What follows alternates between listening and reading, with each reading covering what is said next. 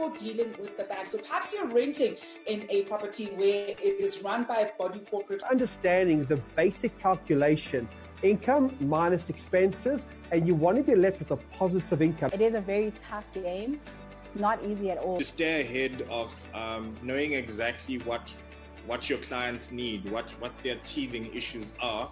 Have a joint move-in inspection that a lot of people that are coming into sectional title homeowners associations are just like you described first not only first time homeowners but first time owners and residents in community schemes they get to see the perspective from the other side of the aisle and I think that's a really important thing to do. It's a market that's estimated to, to, to be transacting at at least 9 billion rand per year.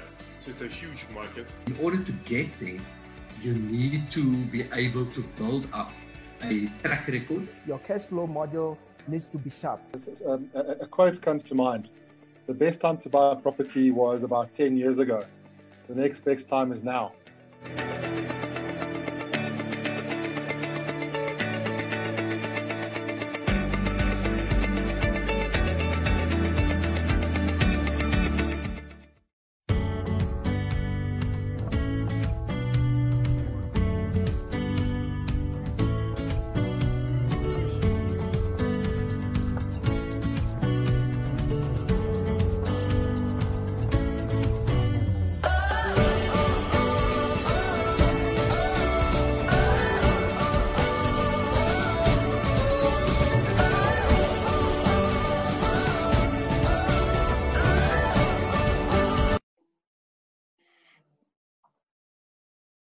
Good evening and welcome to episode 77 of the Private Property Podcast. I'm your host, Uzamantunwa Kumalo. This evening, we're looking, of course, at the best ways to structure our property portfolio. This has, has been a theme that we've carried out throughout the week. If you remember on Monday, we were looking at buying a property into a trust. So if you ever wondered, you know, what goes into setting up a trust, what are some of the considerations that you need to think about when you want to set up a trust, do certainly go back to uh, the episode that we had right here on the Private Property Podcast on Monday. Tuesday, we're unpacking taxes and trying to find the best ways we can make money or certainly build wealth using taxes. And of course, when it comes to our property portfolio, that was the conversation that we had with Obakeng, who's a tax expert and a property expert. You certainly want to make sure that you always have somebody in your team that can help you with all your things that have to do with taxes. It certainly isn't one of those things that you want to, you know, DIY, especially if you do not have the expertise.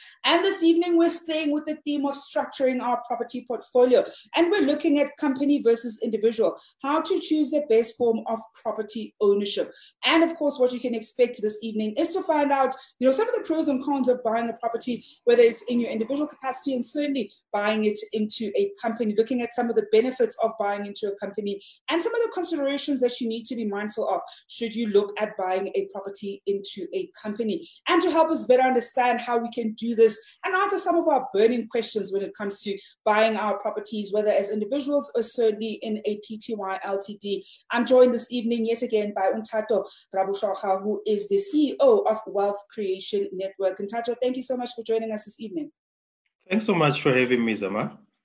So, I mean, Tato, I think one of the, you know, the big things is we've certainly covered quite a, a, lot of ground, not just this week when it comes to our restructuring. We've certainly spoken quite significantly about buying, uh, you know, a property in your individual capacity. And this is, of course, uh, you know, goes to a lot of the first-time home buyers and people who are primarily looking at buying their, uh, you know, their primary residence. But different considerations often have to be made when you are buying, you know, a property for investment purposes. And this is, of course, yeah. something that a lot of viewers at home are interested in. That we want to go beyond that primary primary residence and add different um, investment properties into our property portfolio.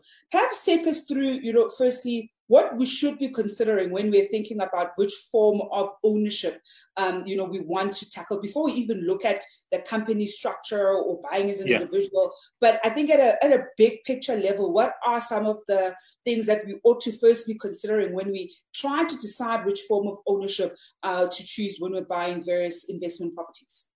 Um, yeah, thanks so much. I guess the first thing that our viewers need to consider, anyone who wants to invest in properties, is the type of ownership of property that one can have in the country.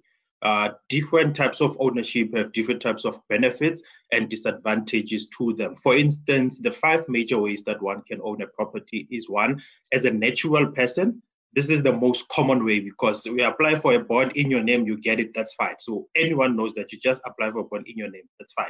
Now we're looking into applying for it as a company. Then for that, there are two types of companies that are currently operating in the country. It's a closed corporation and it's a PTY LTD.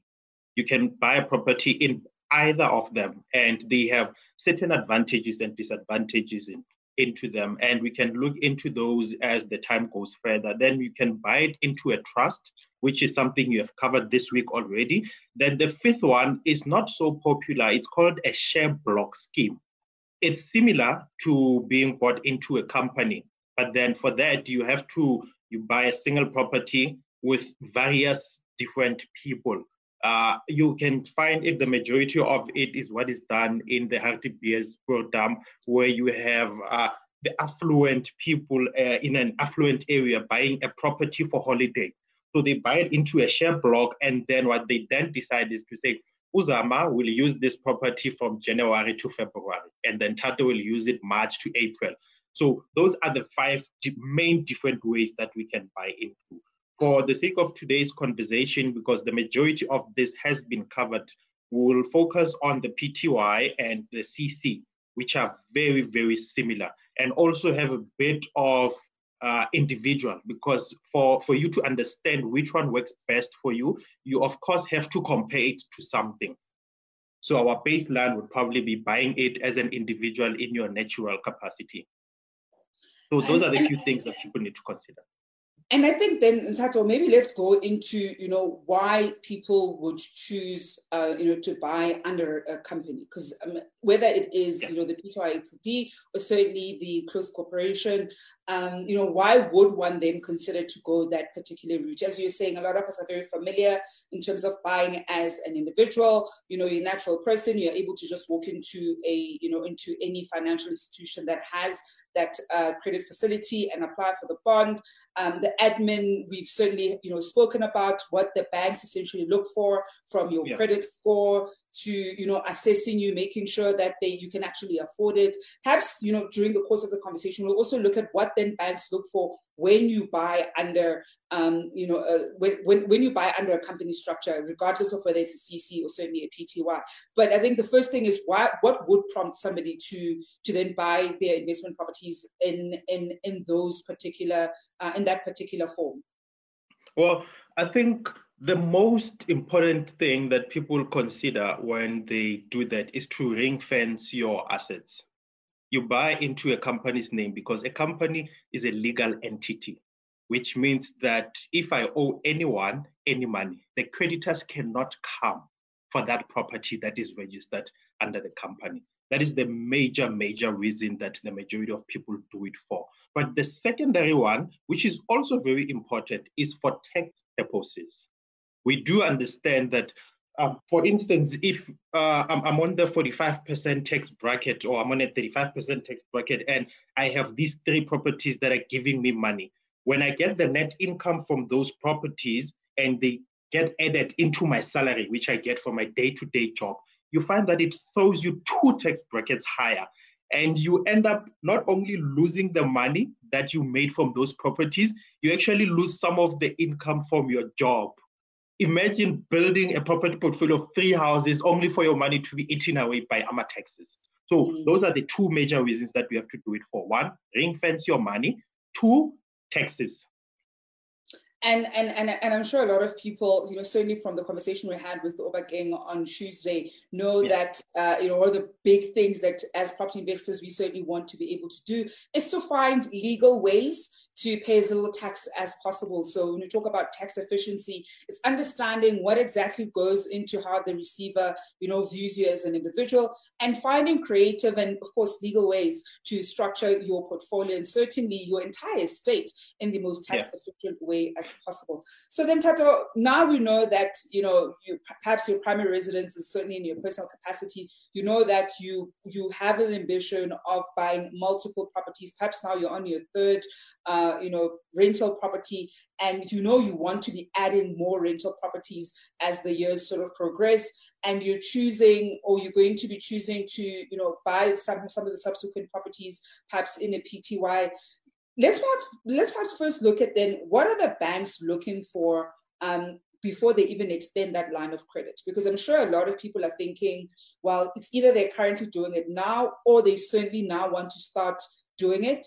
Um, you know, setting up a business via the CIPC website is fairly simple. Within, I think, two, three days, you're going to have all the documents approved and, uh, you know, essentially you'll have a registered company. So it's not a, a difficult process to, to register a company um, for the most part in South Africa. So people are going to, after watching the show, set up that company and think, come next week, Monday, I can now go buy that first investment property using this um, company. But of course, we know that it, it, it's slightly more admin intensive. Perhaps take us through some of the, the bank's consideration or the financial institutions' considerations um, when they are assessing people, especially when they are buying under a company. It's very difficult to get a bond uh, for the purchasing of a property through a company. Uh, I guess that is why majority of people are buying it in their individual names as a natural person because you just pull up your financial statements from the bank, your three month uh, pay slip, and then from there you sort it, it gets yes or no. When it comes to a company, the key word here, and I said it earlier on, is that this company is a legal entity, which means in the eyes of the law, the company it's a person. So that means that its financials are separate from yours, which is something that the majority of people don't think about. Just because it's your company does not mean that any financials that you have reflect on the company, which means that you need to build the financials of the company from scratch. So just imagine it once you open a company this year, it means your company is like a newborn baby. What are the odds of a newborn baby getting a bond from the bank? You are still very young, you have no credit score, you have no, there's nothing that you have. Also, what they look for is three years audited statements, which means you must have your statement uh, signed off by an auditor for three years. I mean, uh, the people that we interact with on a daily basis, you find that they've had this uh, company that they want to buy uh, a business under. However, they do not know what are the logistics in it happening. It's very tough. The only way and the easiest way it is to do it at first is people who have cash. And from our experience, those are the people who easily do it. If you have cash, you just buy the property cash and then you register it under your company's name. It makes things easier because if you buy your first property using cash, then you allow it to give you the three years of the company running to have financials, to have those statements, uh, to have your, your bank records showing the monthly income coming in.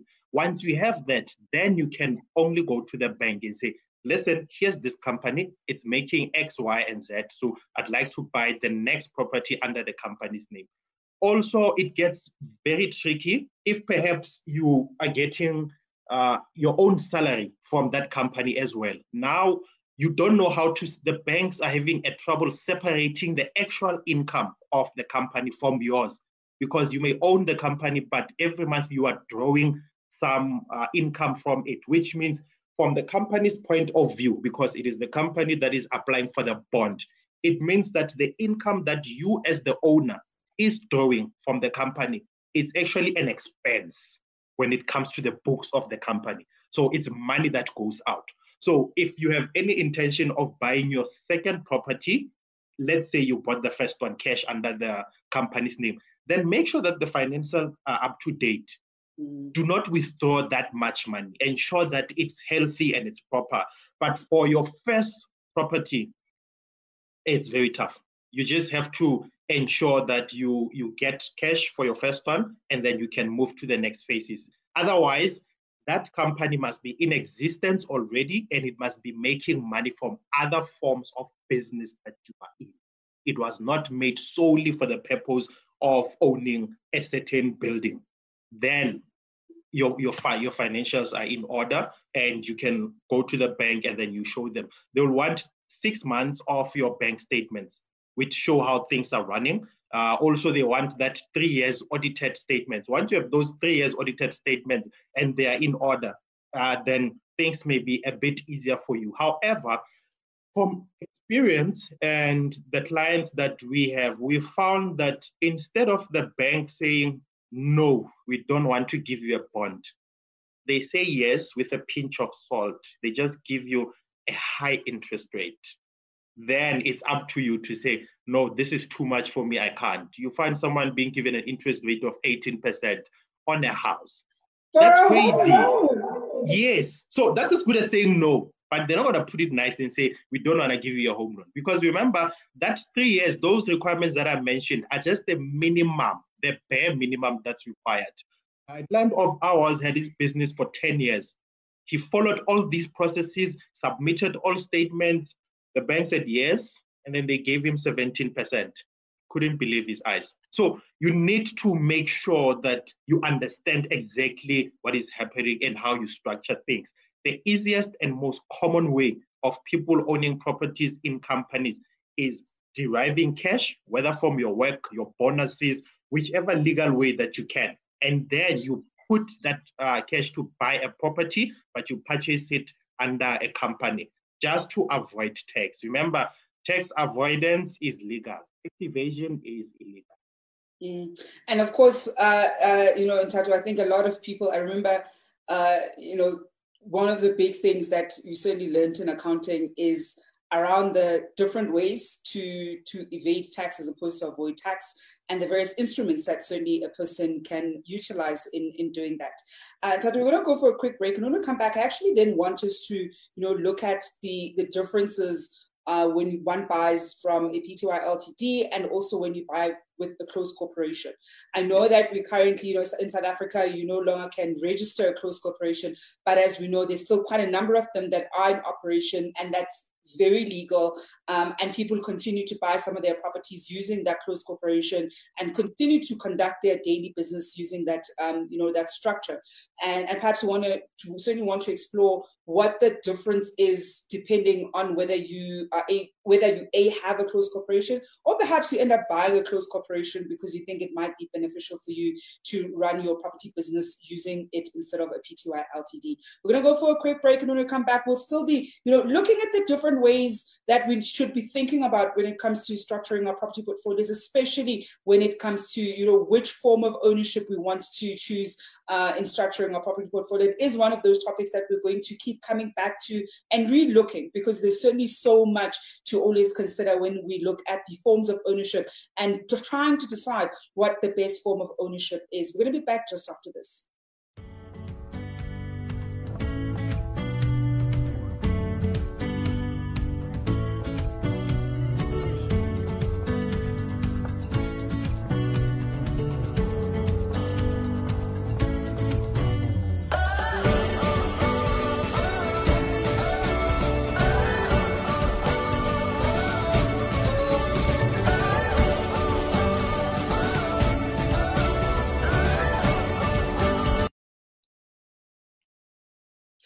Good evening and welcome back to episode 77 of the Private Property Podcast. I'm your host, Uzamantungwa Kumalo. This evening, we're looking at company versus individual, how to choose the best form of property ownership and to help us better understand and make the right decision when it comes to which form of ownership we should be uh, you know, thinking of. I'm joined this evening by Untato Rabushaha, who's the CEO of Wealth Creation Network. So, Untato, I think one of the things is, you know, you mentioned earlier that when you look at, um, you know, company company as a form of ownership. You either do it via PTY LTD or close corporation. Perhaps take us through the, the difference um, in which of the two you choose and perhaps the most efficient one um, or one that could be perhaps more efficient and what the what the fundamental difference is if you're buying it via a closed corporation versus a PTY LTD. Yeah, um, well, a closed corporation and a PTY LTD are both companies. So in terms of the taxes, capital gains tax, your income tax, your transfer duties, they are all similar, whether it's a PTY or it's a closed corporation. Um, a closed corporation is what we call an older form of business ownership in the country, and you can't register one now uh, as they, they've been phased out. However, you can purchase one from uh, people who own them. And there are various forms of people who have actually purchased CCs simply for uh, buying properties. Then, in terms of the fundamental differences between the two, is that with a closed corporation, you can have up to uh, the ownership of it is up to 10 natural people. With a PTY is up to 50, and they can either be a natural person, a trust, uh, or another company. Like the, the, in terms of ownership, you can have various forms of entities owning it, and it's actually five times more. However, the downside to a PTY is, as I've mentioned before, you need to have your audited statements. Every year, you need to get an auditor, which you must pay for with your own money, and they come and audit your books. And then afterwards, you need to submit that to the CIPC at the end of every financial year. If two year lapses and you haven't submitted that, the CIPC is going to consider your business as it's no longer operating. So basically, you are running a shelf company. It will be deregistered. So you need you have those ongoing costs with the PTY. However, when it comes to a closed corporation, no audited statements required. You just run your business, you do as you want, you make sure things are done in order. But whether you get audited or not, the CIPC is not going to deregister anything. So, in terms of costs, in terms of the logistics, in terms of the effort of running that company, it's very much easier run it as a closed corporation instead of a PTY LTD, especially if you are a sole proprietor. It's just your business alone. There, there aren't many moving parts. Then you stick to CC. However, if you know that in that business, then you have factored in other trusts which have uh, shares in your business, then you have to go for a PTY. And if you need to have a lot of people participating in that business, then you're looking at a PTY. Remember, it's a close corporation 10, uh, PTY, it's 50. And we've got, you know, various questions and comments from viewers at home. Sim- simply do send them through, whether you're watching us on Facebook or on YouTube or even on Twitter. We will be dealing with them. The got a comment here coming in from Nkateko who says for property stokvels uh, to easily buy a property, should they register a company or a stokvel and just have a stokvel account? Can the stokvel get a bond when they have a deposit? Yeah, great question. Um, we've actually done that process uh, in a company. So the best way to do it is the stokvel must register a business. And then after the stokvel has registered a business, uh, there are different uh, people who have contributed money into the stokvel account. So let's say that the stokvel now has 1 million into the account and they are buying a property for a million rents. They will then issue shares from the company on the stokvel members, depending on the amount that you put in. So if someone put in 100,000 into the stokvel and a property was bought for 1 million, it means that person has 10% ownership of the property. So they will then need to give them 10% ownership of the company.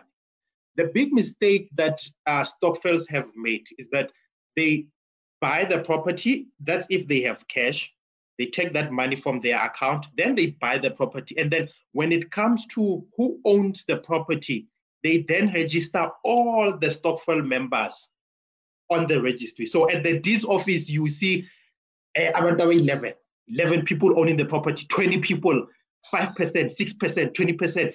It's a mess. Now, when you have to sell that property, and everybody has around 20 people to sell a house, or Ntato doesn't want to sell his 10%, but the other 90 want to sell. If I don't sign, it doesn't get sold. So that's a very lovely question. I'd rather register a company, and when someone wants to buy, they then sell their shares in a company that owns a property. But for that to work, it means that for every property that the stokvel owns, um, they need to register a company for it. So company A for property A, company B, the stokvel will end up having 100 companies under it. It's fine. It also makes the financials very easy. Remember, you must audit the statements. So now if you're going to have one company owning a dozen properties, how are you going to know what rent is for which company going where? It can be done, but it's tedious. And remember, with stokvels, it's not your day to day job. It's usually something that you do. You have a job that you do uh, on a daily basis. So just make sure you become as efficient as you possibly can. And I think the very big thing with stokvels is you want to get the governance right from day one, as opposed to retrospectively do it. Because I think that, you know there's quite a lot of talk about property stokvels and how we're able to you know contribute whether it's 2000 or 5000 uh, if we're 20 and would have raised x number of millions within a year except owning a property with 19 other people is probably something you might not want uh, so you almost want to rethink the type of property stokvel that you want to get into. And as long as the governance makes sense, even if there are 20 other people or 30 other people, um, in the event where the governance certainly makes sense for you and you understand how the money that goes in, where it goes, how it's utilized, how you're going to get your dividends back, when you have a very intimate understanding of how that works, then you know you're it's easier for you to be comfortable with owning that uh, you know property with multiple people. Yeah. But as you've certainly echoed, even from other uh, you know people who've started property stokvels, it's very important for you to have a very intimate understanding of the constitution of the uh, but also what the governance structure of that particular stokvel looks like. We've got a comment and um, two that are actually quite familiar here um, in Tato when we were talking about the issue of you know buying that property via PTY and how admin intensive it can be, but also how sometimes it can take quite a long time if you're only going to use, for example, the financials of the um, of the company I've got a comment here from Ubon Sabakwena who says that both standing surety for uniformed company works as well. And you know, a similar thing is echoed by Howard Mogatano who says yes, a company would require um, quite a bit to purchase properties. However, an hour old property or even a day could purchase a property and apply for a bond. The director of directors would, um, in that instance, stand surety for that application. Perhaps very briefly in touch. I mean, we know we've certainly seen those instances, right, where the directors, yeah. or if you're the sole director, you know, stand surety. Um, we are working on an episode just on surety alone, kind of looking at, we'll say, the pros and cons, the ramifications. Sometimes people stand surety for other people. Um, perhaps take us through very briefly uh, what that would encapsulate. Because I think one of the big things that we sometimes don't think about when we think about standing surety is you might already be maxed out in your individual capacity. So you've already maybe bought um, maybe your primary residence was very expensive. So you actually yeah. can't even afford to buy additional properties in your personal capacity, or you've bought certain you know investment properties in your personal capacity in such a way that your affordability is now through the roof. You've used all the incomes and your salary and and and and there's no way really that the banks are going to extend a line of credit to you at this moment because you're probably already overly exposed. So in instances like that, uh, perhaps standing surety might actually be quite difficult because you are already overexposed as an individual. So perhaps take us through a little bit about, you know, this concept of certainly standing surety when you're buying uh, property via your PTY, um, via your PTY LTD, especially, um, you know, as an individual. And let's say this is the new company and you want to stand surety for it. Yeah. Um, well, first of all, we need to understand that for one to stand as surety, it's very important for you to become a director of the company. So if you want someone else, let's start with a case where you have maxed out yourself in your individual capacity and you want uh, perhaps your father or father-in-law to stand surety for you or your mother, anyone of your family, then you need to make them a director of your company that you want to buy uh, property in. And also on their side, their financials must be in order. They must be up to date and they should be able to afford to pay that property on their own, such that if it happens that you do not make any payments, the bank knows that we will go to Uzama and will find that money. Mm. So it's someone who is not maxed out. However, in a case where you haven't maxed out anything and it's just a matter of preference, I can afford to buy this house in my personal capacity. However, I want to do it as a company. You can then apply and if you don't meet the minimum requirements, you can then stand as surety as a director of your own company.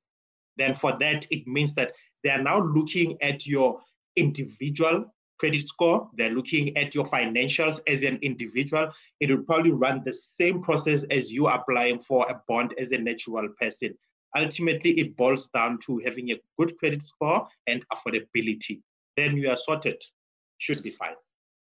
We've got a comment here. Um, it's actually uh, Howard who's responding to Nkateko's um, you know, question earlier around stokvels, and he says you'd have to, and, and it, it, it, it essentially does echo what you were saying Tato uh, Howard says you'd have to register a pty ltd and ensure that the directors are in good standing with their credit scores and have them stand surety for the application. The concept of stokvel will only remain how you constitute yourselves and your financial contributions. You do however need to be a company. And that's of course tips for people who are looking at setting up a property stokvel uh, for the sole purpose of you know buying properties whether to invest in or to resell. We've got a question here um, coming in from one of our viewers on YouTube, Bongenkosi Magama, who asks, how about buying it in your name and then later transfer it to the company?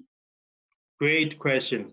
Um, with that, like I said, the company is a legal entity, which means if I buy the company in my name as Ntato, the, the, the, the property, it belongs to me.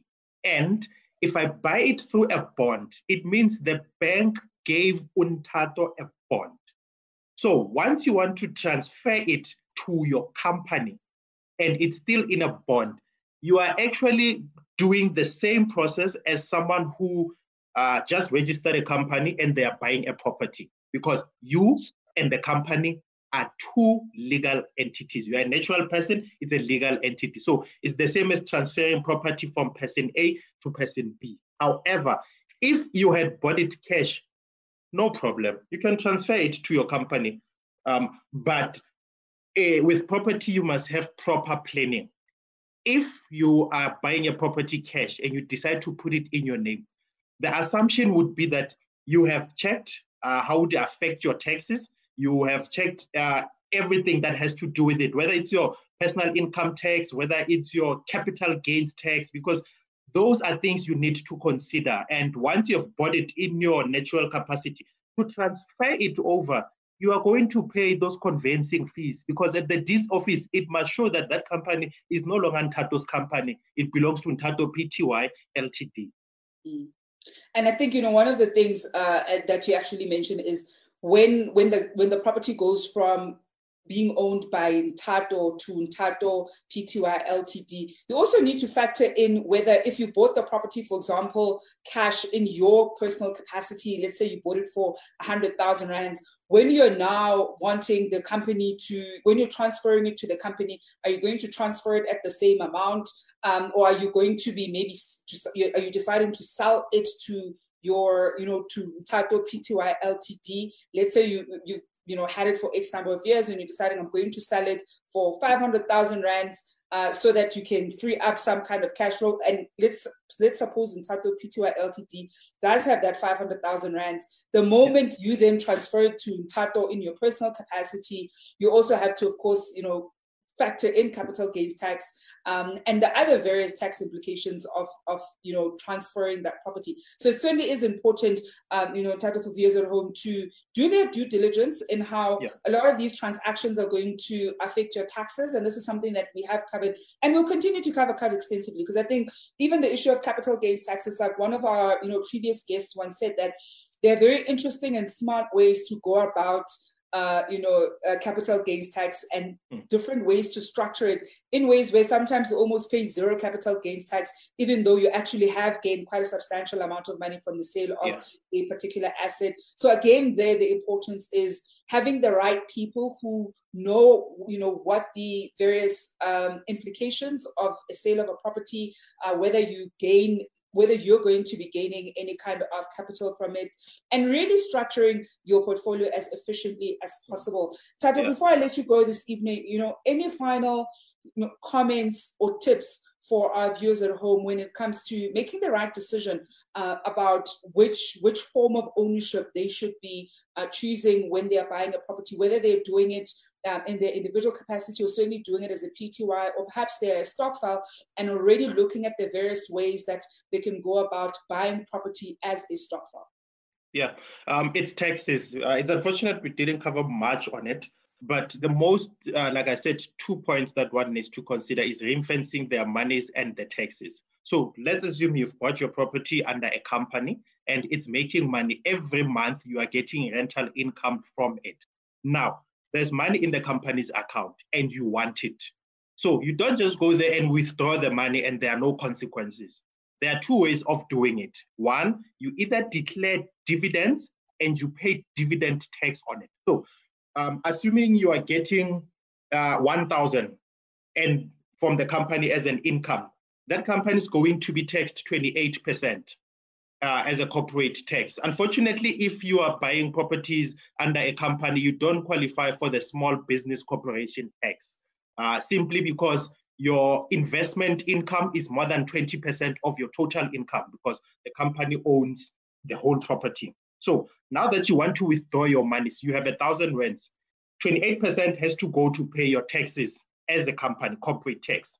If you withdraw it as dividends, you need to pay another 20% as dividend tax, which means your effective tax rate moves to 48%. If you don't want that, you can draw a salary.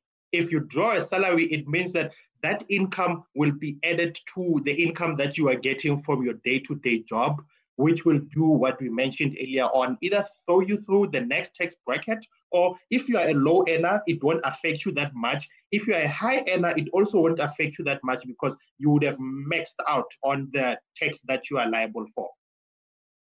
Tado, we're going to leave it there this evening. And we'll certainly pick up on taxes. I think taxes is one of those episodes um, that, or certainly one of those topics that we're going to have multiple episodes on. I think this week was almost an, an introductory, uh, you know, lesson on us thinking about taxes and how they come into play as property investors, because it is one of those things that when you go and think about, you know, venturing into property investment, you typically don't think about, or sometimes you don't understand the full extent of how how SARS is going to play a role throughout your property journey, and not only when you're, you know, buying the property, but essentially every single time you have that property, and as you continue to get, you know, various rental tenants uh, for your, you know, respective properties. So understanding the different ways that taxes play a role in our uh, journey as property investors becomes so important because it's one of those things that could either cost you quite significantly because you haven't properly um, you know, structured your property portfolio, or certainly as we uh, learned earlier, you haven't structured your property portfolio in the most tax efficient way.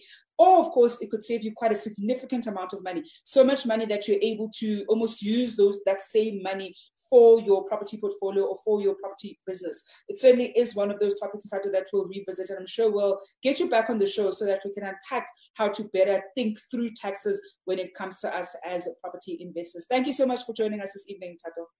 Thanks for having me. Have a good evening and that is Ntato Rabushaka, who is the CEO of Wealth Creation Network. As you can imagine, property investors, it is quite a, a, very big week for us this, you know, this week. We've certainly been looking at different ways that we should be structuring our, our property portfolios, and we're going to be looking at this in depth over the coming weeks. I think one of the big things around, you know, deciding whether you're going to buy as a PTY or try find somebody who's got a CC and buy their CC, or perhaps even buy in a trust is you almost need constant refresher because there are so many things that go into making that right decision. And we want to make sure that we structure our property portfolios as efficiently as possible and then put in systems that are going to automate things as much as possible and save us money because we want to be you know making sure that we're chasing the right deals as opposed to dealing with the admin because we haven't made the most efficient decisions when it comes to our property portfolio. While it's a wrap from us here on the private property podcast it certainly has been a pleasure to have to be with you this evening. We'll be back again tomorrow evening from me zamanto Kumalo, hoping that you're staying home and staying safe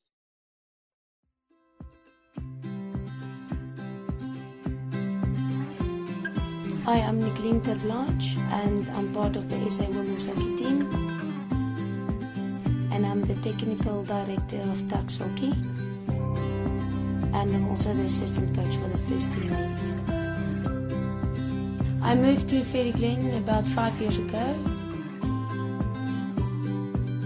Glen is a really safe place and the people are really kind. Some of my friends live really close by in suburbs like Equestria and Olympus.